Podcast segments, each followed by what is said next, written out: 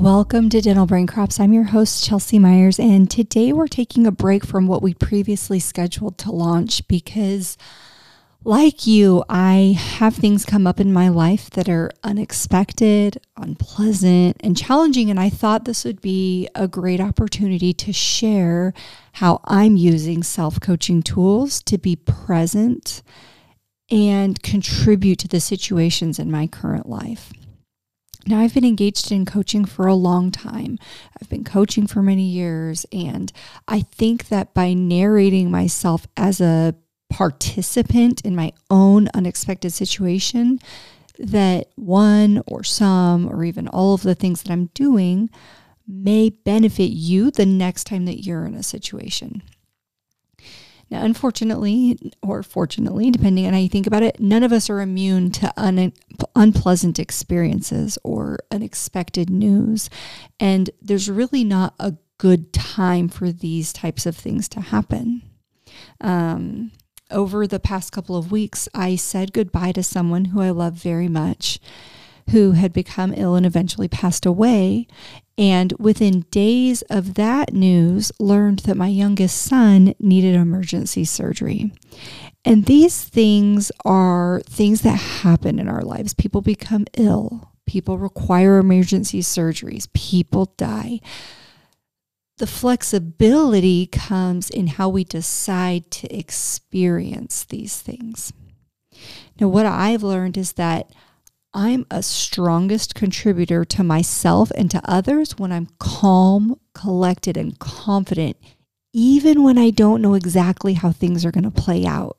So let's break that down a little bit because, like I said, some of my self coaching strategies are so ingrained that they're a lifestyle for me. And I'd love to share them with you so that you can be as equipped as you want to be in your petri dish that is sometimes life the first thing that I made sure to do is to be really present with myself, to check in with myself on how I was feeling multiple times throughout the day. And whenever there was something emotionally unpleasant, like anxiety or sadness, I'd do two things. I'd identify where in my body that feeling was manifesting itself. For me, anxiety is often a racing heartbeat and a tightness in my shoulders, for example and I'd identify the thought preceding that feeling. There's an ever present thought feeling combination taking place within us. And there's no feeling that doesn't have an accompanying thought, or said differently, every feeling has an accompanying thought. And beyond that, every thought we have is a choice. So by identifying the thought causing the anxiety, I could make some decisions about whether I wanted to keep thinking that thought, other things I could also think or think instead, and whether or not I was even sure that that thought was true. And let's pause there for a moment because in intense situations, whether they're at work or in our personal lives, we can accidentally perpetuate highly uncomfortable situations if we're not conscious and selective about how we choose to think about them. We sometimes subscribe to the belief systems of others that don't even serve us, or we adopt other people's perspectives that don't feel good. We might have a perspective that was ours once that we no longer agree with. Sometimes we repeat ideas to ourselves that, if we pay close attention, don't even make much sense.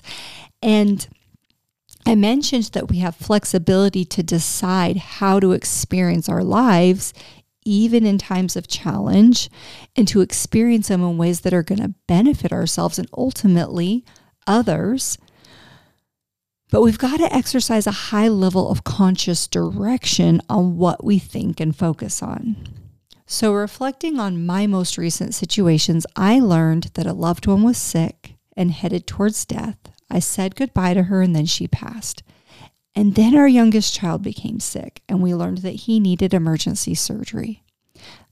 I could have become a nervous wreck and focused on all of the collection of the unexpected events and really freaked myself out about everything which would have undoubtedly impacted my son and everyone around me. but I knew how I wanted to be present. I wanted to be calm and supportive. I wanted to be confident and in tune with my child. I wanted to be a comfort and a constant to him, recognizing that he, more than anyone else, was experiencing a serious disruption to his comfort and his life.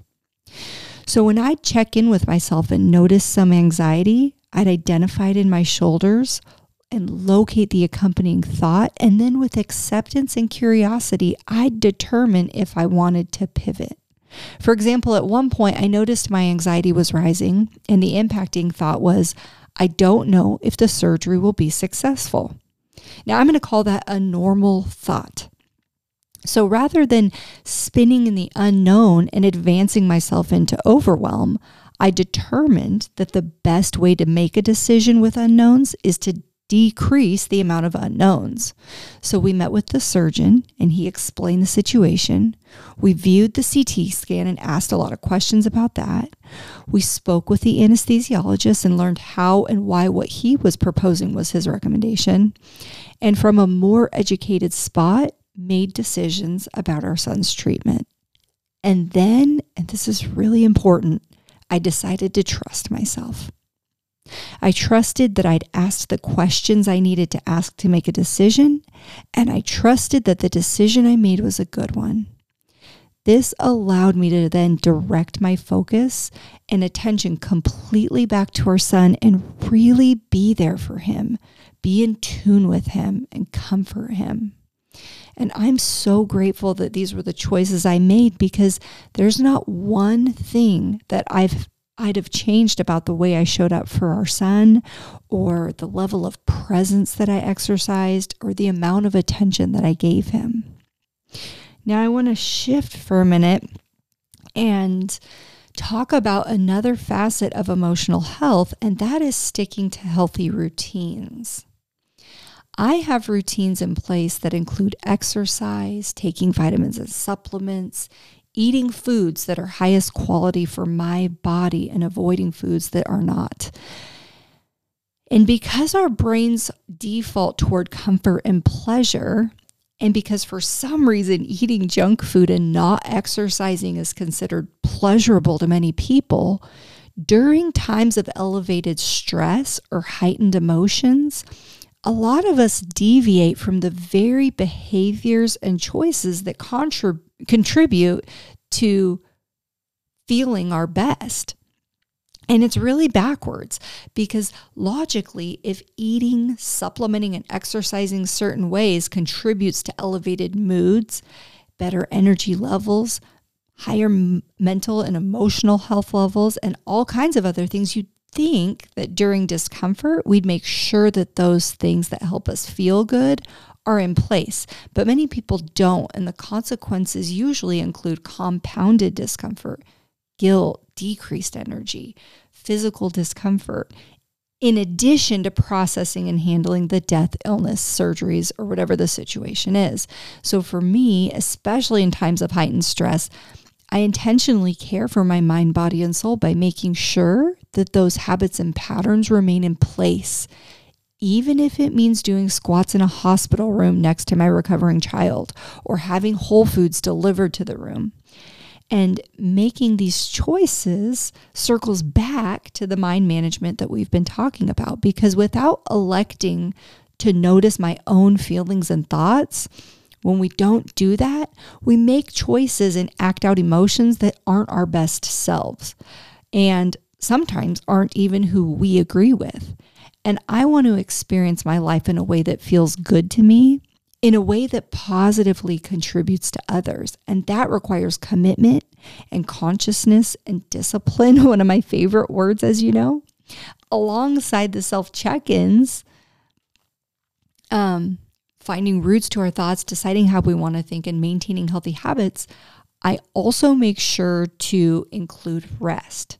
I don't mean sleeping to escape what's happening, but true rejuvenating rest. And for me, that looks like setting aside time in the evening to wind down. If you don't have a deliberate wind down routine, free from electronics, then I'd highly encourage you to study and test some alternate ways to prepare your brain for best rest. So I read, then I turn out the lights, I think, I work myself into a completely relaxed state and I prepare for high quality rest. And I made sure to do that throughout these events. I think we can all agree that the better rested and refreshed our bodies and our minds are, the more we're able to think and do and participate in. Lastly, I want to touch on the importance of connection. Throughout these experiences, there were a couple of people, some personal and some in the clinical settings, that I connected with. And while we can, especially with well managed minds, get through things on our own, I found that, at least in my life, there's strength in numbers, and different people offer different things. And if we're open to it, the combined contributions people can impact on a situation can be helpful and strengthening and rewarding, which was what I found in those who I was fortunate to connect with through these experiences.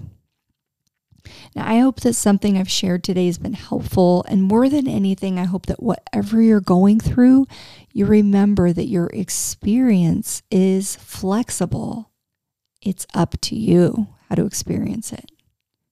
That's all for today. I appreciate you joining me for today's episode. Be sure to rate, review, and subscribe to the show, and visit dentallife.coach for access to additional coaching tools, as well as more episodes to help you create the dental life you truly desire.